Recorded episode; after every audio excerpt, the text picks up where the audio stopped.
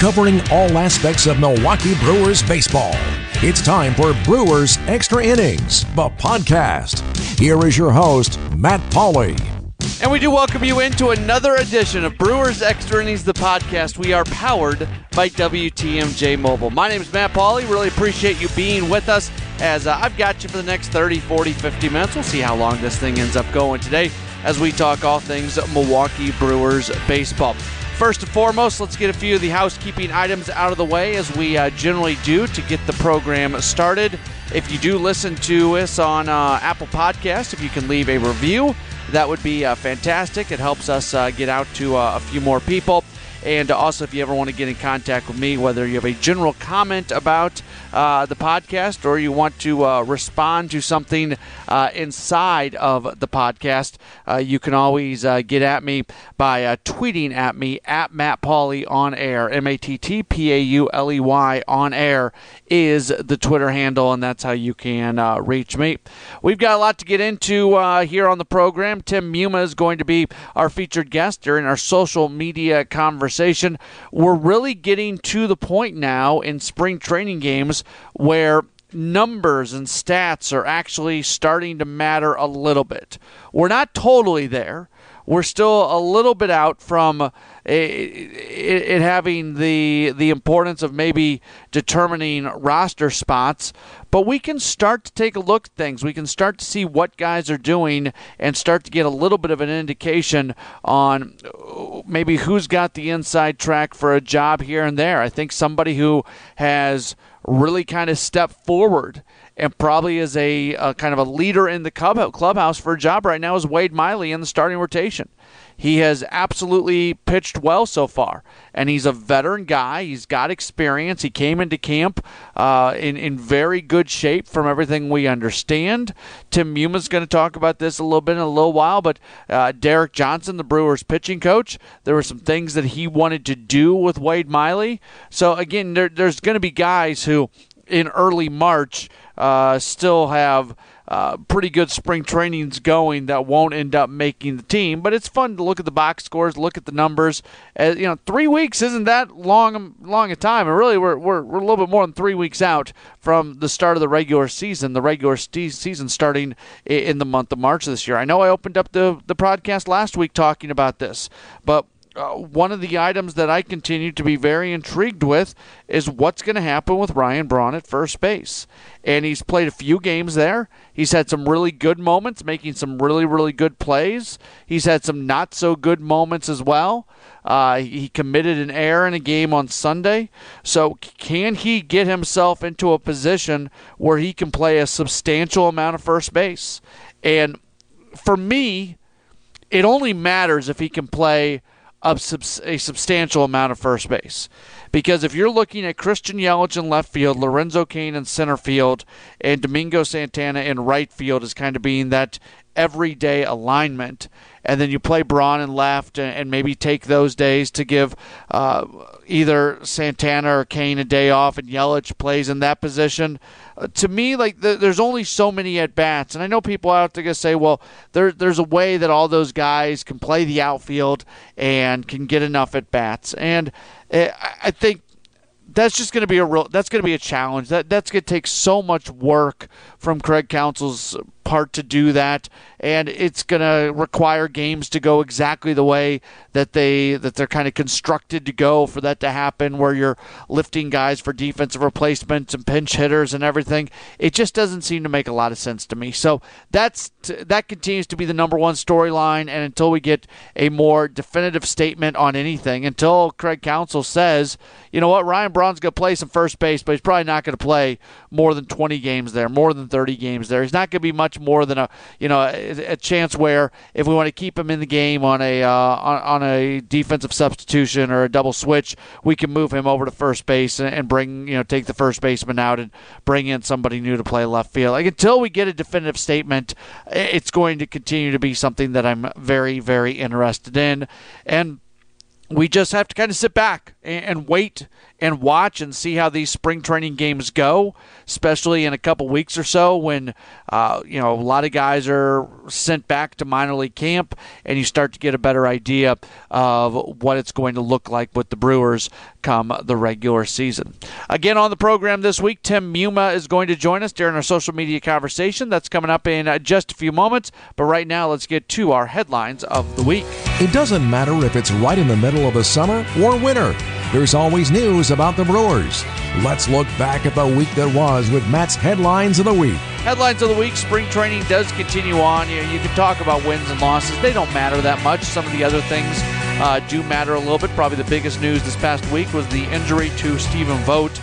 The uh, Brewers, you know, you presume him to be the backup catcher. I know there's a battle there with Jett Bandy, but I think most people would have said that Stephen Vogt actually, uh, absolutely has the inside track on that number two catching position behind Manny Pena going in the regular season. Well, maybe that changes a little bit because he can't throw. And that's the part of his game that needs the most work. To his credit, he put a ton of work into it in the offseason, but you have to be able to show it off during the course of spring training, and he's not going to be throwing for a while. He can do pretty much everything else. Uh, he can he can receive pitches, he can bat, he can do everything but throw at this point in time. Uh, they're hopeful to get him back throwing, and then once they get him back throwing, he's probably going to very much uh, go on a on an accelerated program at that point to uh, to get things back rolling.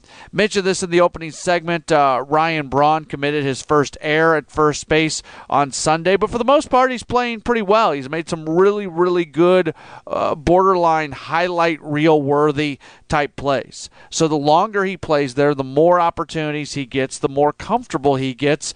Uh, continues to just add to the very intriguing storyline of what the outfield slash first base alignment is going to look like. And it's more than just Ryan Braun. Look, there's a lot of uh, there's a lot of different storylines to it. And, and you know, Jesus Aguilar, does he have a spot on this roster? If Domingo Santana's on the team, Aguilar's probably not he's probably the guy that ends up uh, losing out. And you think about his impact that he had on the team last year, and now all of a sudden, you know, just months after last season comes to an end, he might not have a job anymore. Uh, it's uh, it's a noteworthy development. From a uh, starting pitching standpoint, told you that Wade Miley probably has the has an inside track at least at the moment again, we we always tell this to you. We're, we're recording this on Sunday night. It's almost 10:30 on uh, Sunday night as I am speaking at this moment. So things can absolutely change in one direction or another. But Miley, through his first couple games, four and a third innings, has given up uh, just four hits, no runs, seven strikeouts, no walks. A good start for Wade Miley. Yovani Gallardo, he's he by the numbers he has struggled a bit. He's got a 7.20 ERA in three games, although uh, manager Craig Counsell has absolutely found some positive things from him here uh, recently. Uh, Jhoulys Chacin has made three appearances, 1.59 ERA, and he's got most of his pitches working right now. That looks to be uh, a good signing and, and, and seems to be going well here in the early going. We, we can read all the numbers of all these guys, uh, but that, that's kind of where things are, uh, are sitting right now in terms of. But in that rotation, I think right now uh, you look at Wade Miley as probably having the inside track on what you would probably call the number four spot in the rotation, and then it's everybody else who uh, are, are continuing to compete. Uh, Junior Guerra's made three appearances, 1.50 ERA five strikeouts, only one walk. That's notable. Walks was something uh, that really bit him where you don't want to get bit last year. So uh, Junior Guerra is somebody, uh, to me, and, and uh, we'll talk about this with Tim Muma here in just a little bit. I think Wade Miley's, if things continue the way they are right now, and again, there's so much time left in spring training, and numbers can go a different way. And you know, hitters in spring will will start to catch up with the pitching here, and then the numbers kind of become more legit, for lack of a better term. But but as we sit right here, if Miley's your four guy, I, I feel like that five spot is become between Junior Guerra and, and Brent Suter at this point. And that's no disrespect meant to Yovani Gallardo, to, to Brandon Woodruff, to anybody who's in that, you know, Aaron Wilkerson, anybody who's competing right now for that spot. But I think uh, the six guys, the, the top three, and then Miley, Guerra, and Suter to me are that's that's where things are going uh, at this point in time, and we'll just we'll just wait. I keep saying that, but we'll just have to wait and see uh, how that ends up all playing out. And then one other note, uh, courtesy of Baseball America, the Brewers are expected to sign a 15-year-old Venezuelan shortstop. His name is Eduardo Garcia. Now he is 15 years old, so this is not exactly somebody that you're going to be seeing uh, play in Miller Park at some point in the next uh, year or two, but uh, he is considered one of the top talents uh, in Venezuela in this year's international signing class. The international signing, signing period will begin on July 2nd, so they can't officially sign him until that point in time. All right, that is uh, this week's headlines of the week. After every Brewers game, signing an announcement, bloggers and podcasters hit the web to give their take. Now we bring them all together.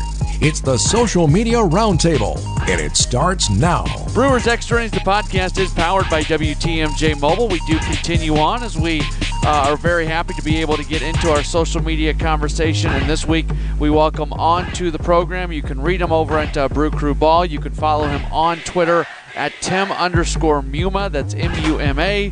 As you would expect, based off that Twitter handle, it is Tim Muma. Tim, always good to talk to you. How are you doing today? Doing well. Always a pleasure talking to you as well, Matt. Let's um to me the most interesting storyline right now in Brewers spring training is the the Ryan Braun first base stuff. And mm-hmm. more than anything else, it's because not everything is adding up. And that's what kind of bugs me about it. Because if if Craig Counsell's going to go out and say, you know, Christian Yelich is pretty much our, our left fielder, and you know, th- there's there's been nothing in terms of trading Domingo Santana, and then they're talking about Ryan Braun playing first base, but not playing there too terribly much. Like the the numbers just don't add up in terms of guys, starts, at bats, all that sort of stuff. What do you take away from this situation right now?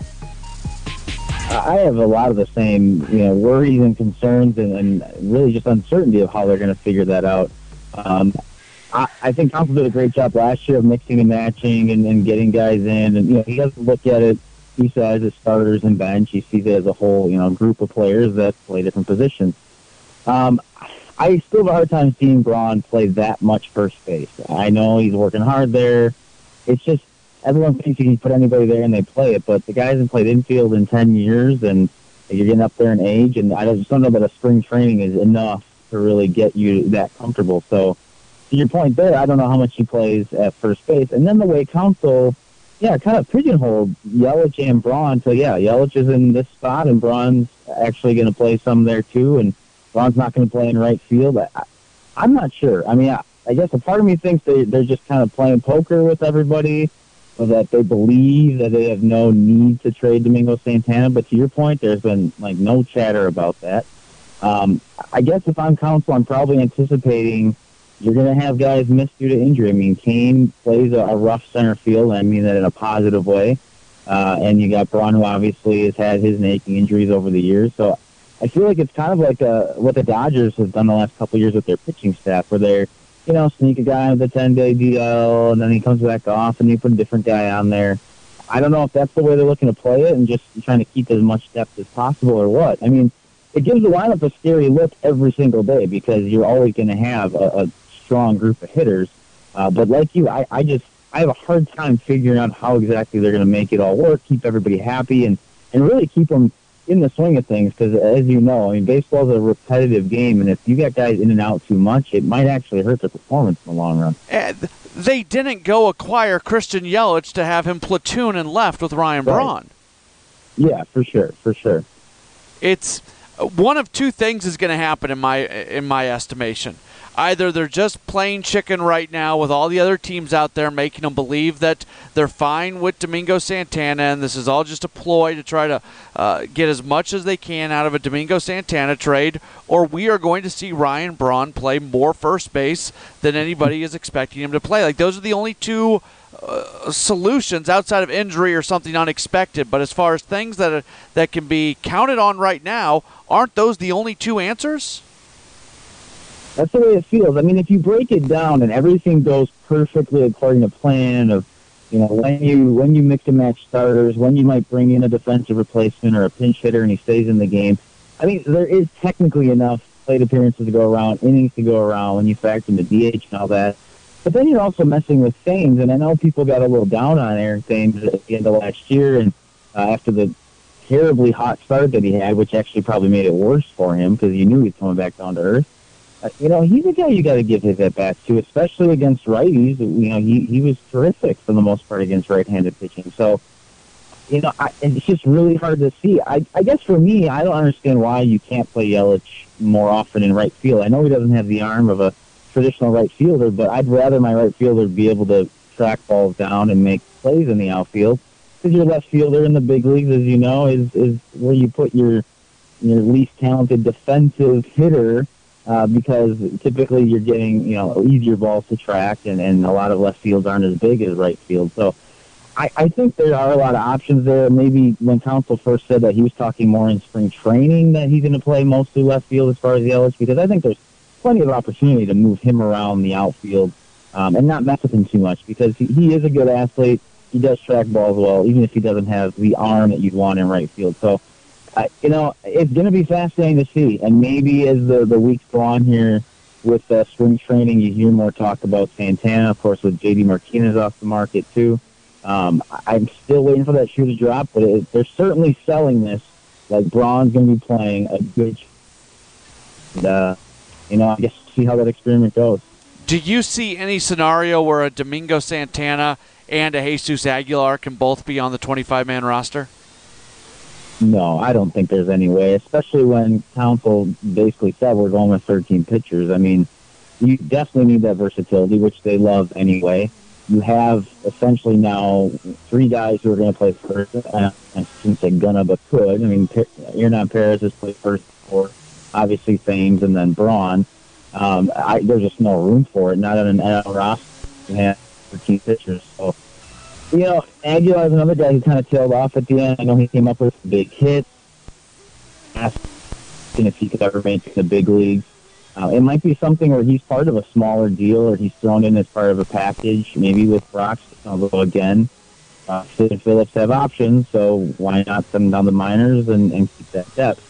Um, so he, yeah, it certainly sounds like he's the odd man out, especially if Santana's still on the roster. And he's not guaranteed that you can keep uh, another only first baseman on the roster when you're going to go with that large. Hoping has a huge spring and you can, you know, convince a team that look what he did last year and he's still looking good this year that you can get maybe some kind of small piece for him, or you include him as part of a package and, and bring a, a talented guy back that you're looking at. We're talking with uh, Tim Muma. You can read him over at uh, Brew Crew Ball. A lot of things to uh, get into. For the starting rotation wise, obviously we have a pretty good idea who those first three spots are going to go to. Uh, it's a it's a battle right now for the final two spots. There continues to be a lot of you know, fan desire for the Brewers to go sign one of those guys that are out there. But right now, mm-hmm. pretty solid competition going on for, with a with a gaggle of guys. Uh, what what two individuals do you think maybe have uh, that inside track right now for spots four and five in the rotation? Right now, I would lean toward Wade Miley and Junior Guerra, and the reason I, I say that is, I know Miley hasn't had any great years in, in a number of seasons, but Jett Bandy said on one of the telecasts that he had said, uh, you know, Miley has really stood out. Um, Derek Johnson, part of the reason they signed him was that, you know, Derek Johnson said he saw a couple things that they could change. Um, he's obviously looked good in spring. What that means, you know, sometimes you don't really know.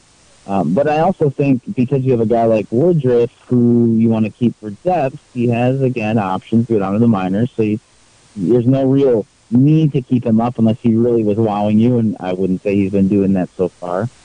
And then Junior Guerra, you know, he's interesting because he, he was your opening day starter last year. And obviously, two years ago, he burst onto the scene and he was phenomenal. Last year was a struggle from the get go. And, and, you know, obviously the injury set him back. He didn't pitch in winter ball at all. This year, he kind of went back on his regular schedule. And, and it seems like the Brewers are going to give him that opportunity again because he's got no place to go other, other than with the Brewers or, you know, to be let go. Um, and then you have someone like Brent Suter, I just think he's the perfect swingman. He's a guy you can bring out of the bullpen, make a spot start, fill in if you have an injury.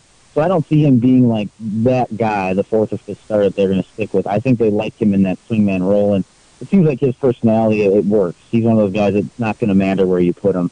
Um, you know, Guerra, Miley, older guys, maybe they don't have that uh, that ability to do that. But as I look at it, I think that I think that's probably where they're leaning, unless you have an injury or you see something as, over the course of spring that would change your mind. It, it, I just have that feeling that they're going to stick with those two guys, give them a chance, and if it doesn't work out, then you still have your depth that you can reach down to, whether it's Suter or Woodruff or, or someone else from the minors, uh, depending on how far along you are in the season. But uh, like you said, it doesn't appear they're going to go hard after any of the available free agent pitchers.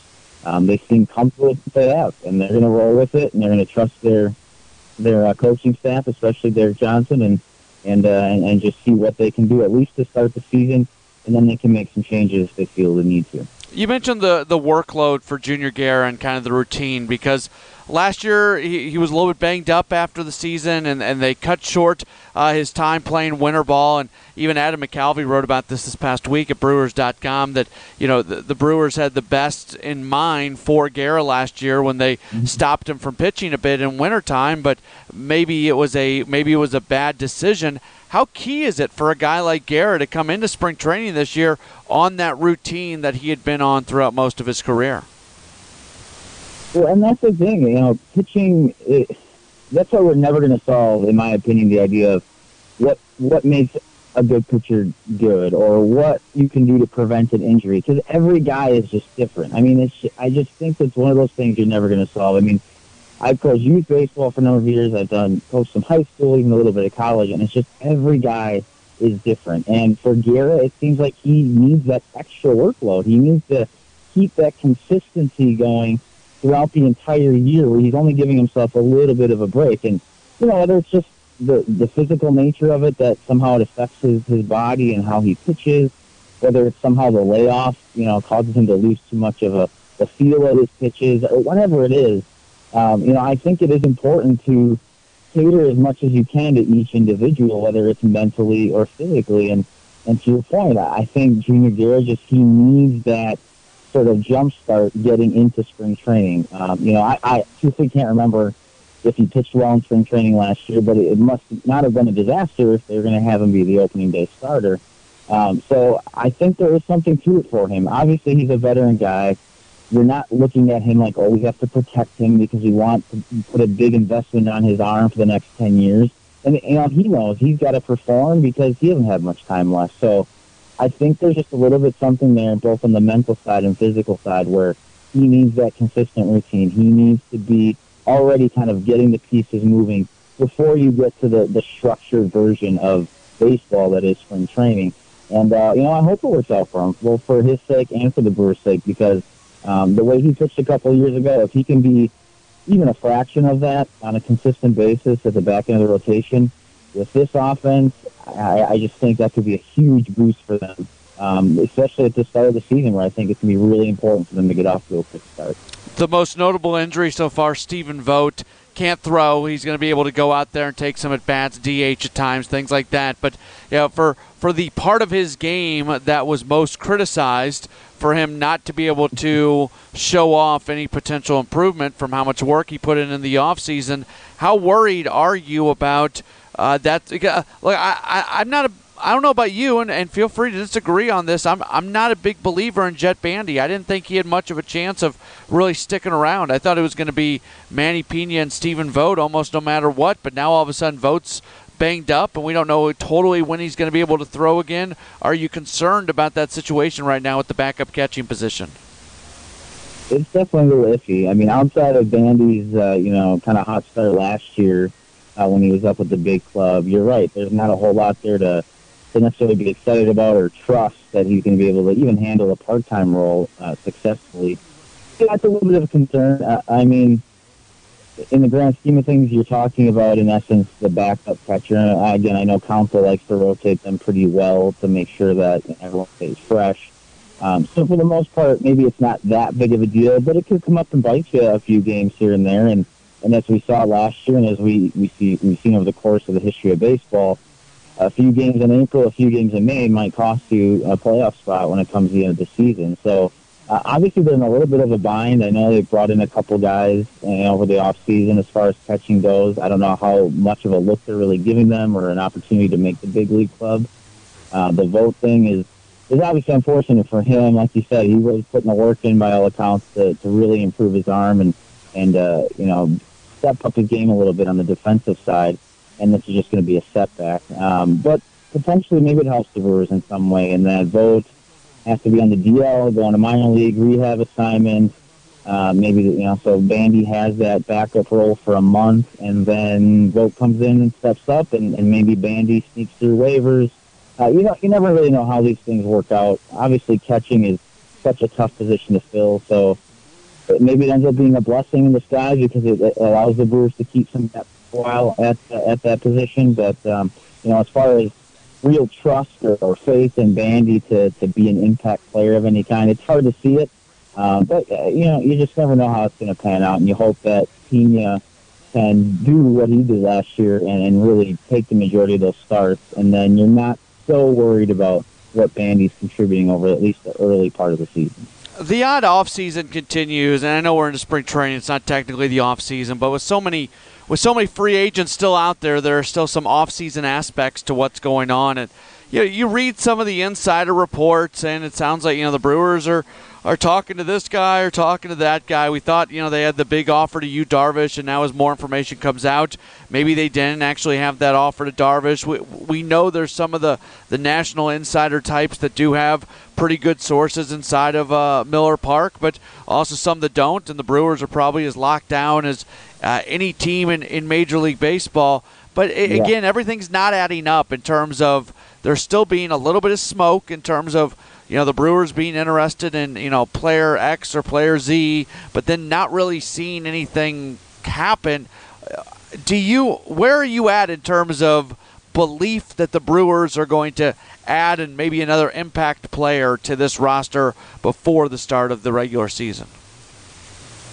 Well, you know, first of all, like you said, it's such a weird spot we're in because it, it still feels like the off season, even though we've had spring training games for a week now, and I literally every couple of days, like, man, I mean, Jake Arrieta is still available, available. Alex Cobb is still available. It's just really weird. Uh, but as far as what the Brewers are doing, I think Stearns is just just holding to his guns here as far as okay, we're comfortable enough with the starters we have, and uh, we're not going to budge on our price. If they want to meet us, if it's a free agent deal and they want to meet us with what we're looking for, fine. If not, we'll roll with the guys we have. So as far as for the pitching side, I, I just get the sense that's where Stearns is. And I think overall that's how he plays it. Unless he really sees a, you know, a, a true difference maker like Christian Yelich, where he did, you know, he really anteed up with uh, with the minor league players he, he dealt. Um, I just get the sense that Stearns is fine with where we're at. We'll, we'll figure it out as we go along. We think we have enough talent. We have the right coaching staff. And uh, we're not going to worry too much about trying to, you know, overbid another team or go that extra year for a guy we, we really don't want to. Uh, I think the one curious spot still is is that Neil Walker is available, yeah. and I know uh, I know Kyle from Brew Crew Ball had, you know just thought it was ridiculous that apparently he was offered a minor league deal. I mean, this is a guy that's been a consistent performer for a number of years, and, and yeah, he's getting up there in age, and maybe his defense and his range isn't uh, isn't all that great, but he's just a hitter. You know, he's just always been a professional hitter, and of course, there's uncertainty with the Brewers between Villar and Sogard and even Perez if they can, you know, somebody's going to step up at second base. So that one I, I still think is a little interesting because I could see Walker taking a one-year deal to come back to Milwaukee simply because he had success. It seemed like he enjoyed it here. Mean, you never really know.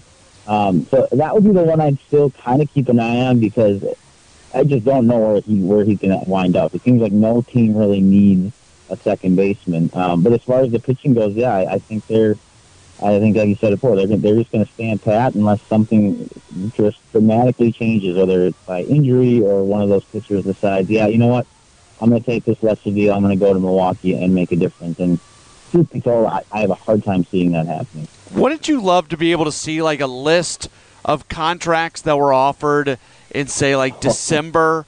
you know, that guys immediately turned down because they thought, oh, I can do a lot better than this. And now all of a sudden they can't get anything close to what they were probably offered three months ago? Oh, that would be that would be amazing. Just to just to know what those conversations were and who said no. Because look, we we know, especially some agents, that they're the ones that are calling the shots, and the player just completely trusts them. And and maybe now they're looking back and like, man, I just I may have cost myself you know millions upon millions of dollars. And and I know there's always the debate of uh, you know is there collusion and why do we why do people side with the, the owners in all this situation? And I think what it comes down to is to your point, like I can't imagine turning down eighty million dollars or forty million dollars. I mean, and I get it. I get there's a there's a respect thing. There's a there's a this is how I feel I should be valued thing. But man, when it when you break it down to just that those numbers, it, it's it's hard to imagine guys are saying no to that. Um, and, and early in the off season, I get it because you, you feel okay. There's a conversation here, and we're going to talk to this team, and there'll be some back and forth. Um, but now, yeah, you get into March, and I think that they got to start wondering, like, am I going to get anything out of this? Am I going to have to do a, a one year deal to prove myself again and hope I don't get hurt where I cost myself even more money? So I, I just think some of the, to your point, I think seeing the numbers, I think hearing some of the conversations between the players and their own agents and figuring out, okay, when when do I budge here? When do I blink? Because I don't want to sit out till June, and then who knows what happens um, if it does get to that point. So I, I I've always said I'd love to be a fly with any of these conversations, trades, free agency, uh, you know, player and his agent, maybe the GM and his owner, because the owner might be thinking, hey, I'll, I'll pay the extra cost, and the GM's like, eh, I don't know, Mark, let's not talk to Boras about uh, Arrieta and a five-year deal because you know those side conversations happen. So um, to, to have to have any inside info on that stuff would be absolutely awesome, and uh, maybe one day I'll be able to do that. Tim, before I let you go, one of your uh, more recent pieces, uh, you basically put together an all 25 year sort of team for the Brewers going back. And I love stuff like that. It's fun to, to go back and see everybody's opinion. And, you know, uh, there's no right or wrong answer for, for some, there's right or wrong answers to, for a few spots, but for the most part, there's no right or wrong answer to that. Uh, what's been the, and, and, we encourage everybody to go read it for themselves. They can check it out um, at Brew Crew Ball. But what's kind of been the response to that? I think I think for the most part it was pretty positive. I mean, obviously, like you said, there's going to be opinions on uh, certain players from different eras, and and I'll be honest, I, I took some extra time on it because I, I don't like feeling like I might have missed something or missed someone, and and I know there's always going to be some debate, and I, I think that's great. I think there's nothing wrong with that. Um, but I think overall it was positive. It was a fun thing to do. I think it's um, even with the team, a franchise like the Brewers that hasn't had a ton of overall success, you like to have those individuals that, that you remember and they stand out. Or maybe you forgot about them and forgot how great they were. Um, you know, guys like Dave Nilsson was somebody I had on my bench for that 25 man roster. I mean, he's this big left handed hitting Aussie who, you know, I mean, he, he had 400 on base percentage, played a little first, played a little outfield. Like, it's just, I don't know, it's just one of those, those kind of quirky things that you kind of remember, whether it was from your childhood or from, you know, 20s, or whatever whatever era you kind of remember. Um, and, and I think it helps for me. It helps me appreciate that I, regardless of not seeing a World Series in my personal lifetime and not seeing many playoff games, we still get to see a lot of amazing talent. You know, roll through the franchise and um, you know being able to to kind of think back to oh man, it's so exciting when when Braun and Fielder were coming up and and maybe you think you know you might you might have loved a guy like Jeff Cirillo, the icon. Like just hearing those names and kind of thinking back to even the, the memorable times you could have with with those players. Um, you know that, that's what I really enjoyed. But the one thing that stood out, a lot of people mentioned, is it's really hard to find starting pitching in the last 25 years with the Brewers franchise of guys who are good for a full season because you can have yeah, you know Greinke the year they traded into the Angels was having a terrific year, but again that was half a season. Of course, everyone knows about CC Sabathia, and I had to put those guys in there because there's just more guys that have been that dominant other than Ben Sheets one season that you know he probably should have got more Cy Young votes, but he was on a really bad team at the time. So it, to me, it's just fascinating to look back, and I hope people can appreciate that and, and kind of uh, you know have a little nostalgia there, and then also be like, man, we we have really struggled at times, but we've also seen some, some great talent over the years. You can uh, read that piece. You can read everything that uh, Tim writes at Brew Crew Ball. Follow him on Twitter at Tim underscore Muma. That's M U M A. He spells Tim the normal way, T I M. Tim, always great to talk to you. Thanks so much for uh, taking some time. And by the time the next time we have you on, uh, we'll probably be talking regular season baseball. Oh man, I can't wait. Anytime, Matt, give me a call day or night. Maybe we'll have some breaking news we can talk about sometime as well. So I always appreciate it. That was Tim Muma joining us from Brew Crew Ball. We appreciate him taking some time with us here on the podcast as we do start to wrap things up for the day.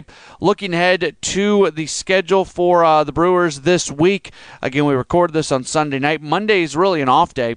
Uh, no games, and for the most part, guys will get to stay away from the facility. There are some guys who will have to go in and get a little bit of work done, but for the most part, that's a uh, stay away sort of day, and then things will uh, ramp back up on Tuesday.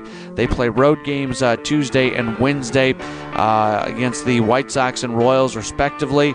Uh, then Thursday, Friday, Saturday, they set they're set for uh, three straight games in Maryvale. Diamondbacks, A's, and Rockies, and uh, that is set to then uh, lead into the weekend. As far as the broadcast schedule goes on uh, WTMJ and across the uh, Brewers radio network on selected stations, uh, this week uh, we are going to have the Thursday game against Arizona. That will be at 1:55. The Saturday game against Colorado, also at 1:55, And then on Sunday, they'll play at Cleveland in Goodyear. That's a split squad game, and the broadcast time for that is going to be at 2:55, so you can hear those games on 6:20 a.m. Also, the new FM uh, translator you can hear uh, if you're in the Milwaukee area. This doesn't quite have the reach that 620 has, but for folks in the Milwaukee area, you can listen to uh, WTMJ now at 103.3 on your FM dial. That's going to do it for this edition of Brewers Extra Innings, the podcast powered by WTMJ Mobile. Once again, our appreciation to Tim Muma for joining us and also for you for uh, listening. Uh, feel free to tweet at me at Matt Pauley on air or drop me an email if you'd like, matt.pauley at WTMJ.com. Thanks for listening. We'll talk to you again next week for another edition. It is Brewers Extra Innings, the podcast powered by WTMJ Mobile. Thanks for listening to Brewers Extra Innings, the podcast. Matt will be back next week with another episode. For all the latest Brewers news, keep listening to the home of the Brewers. News Radio 620 WTMJ.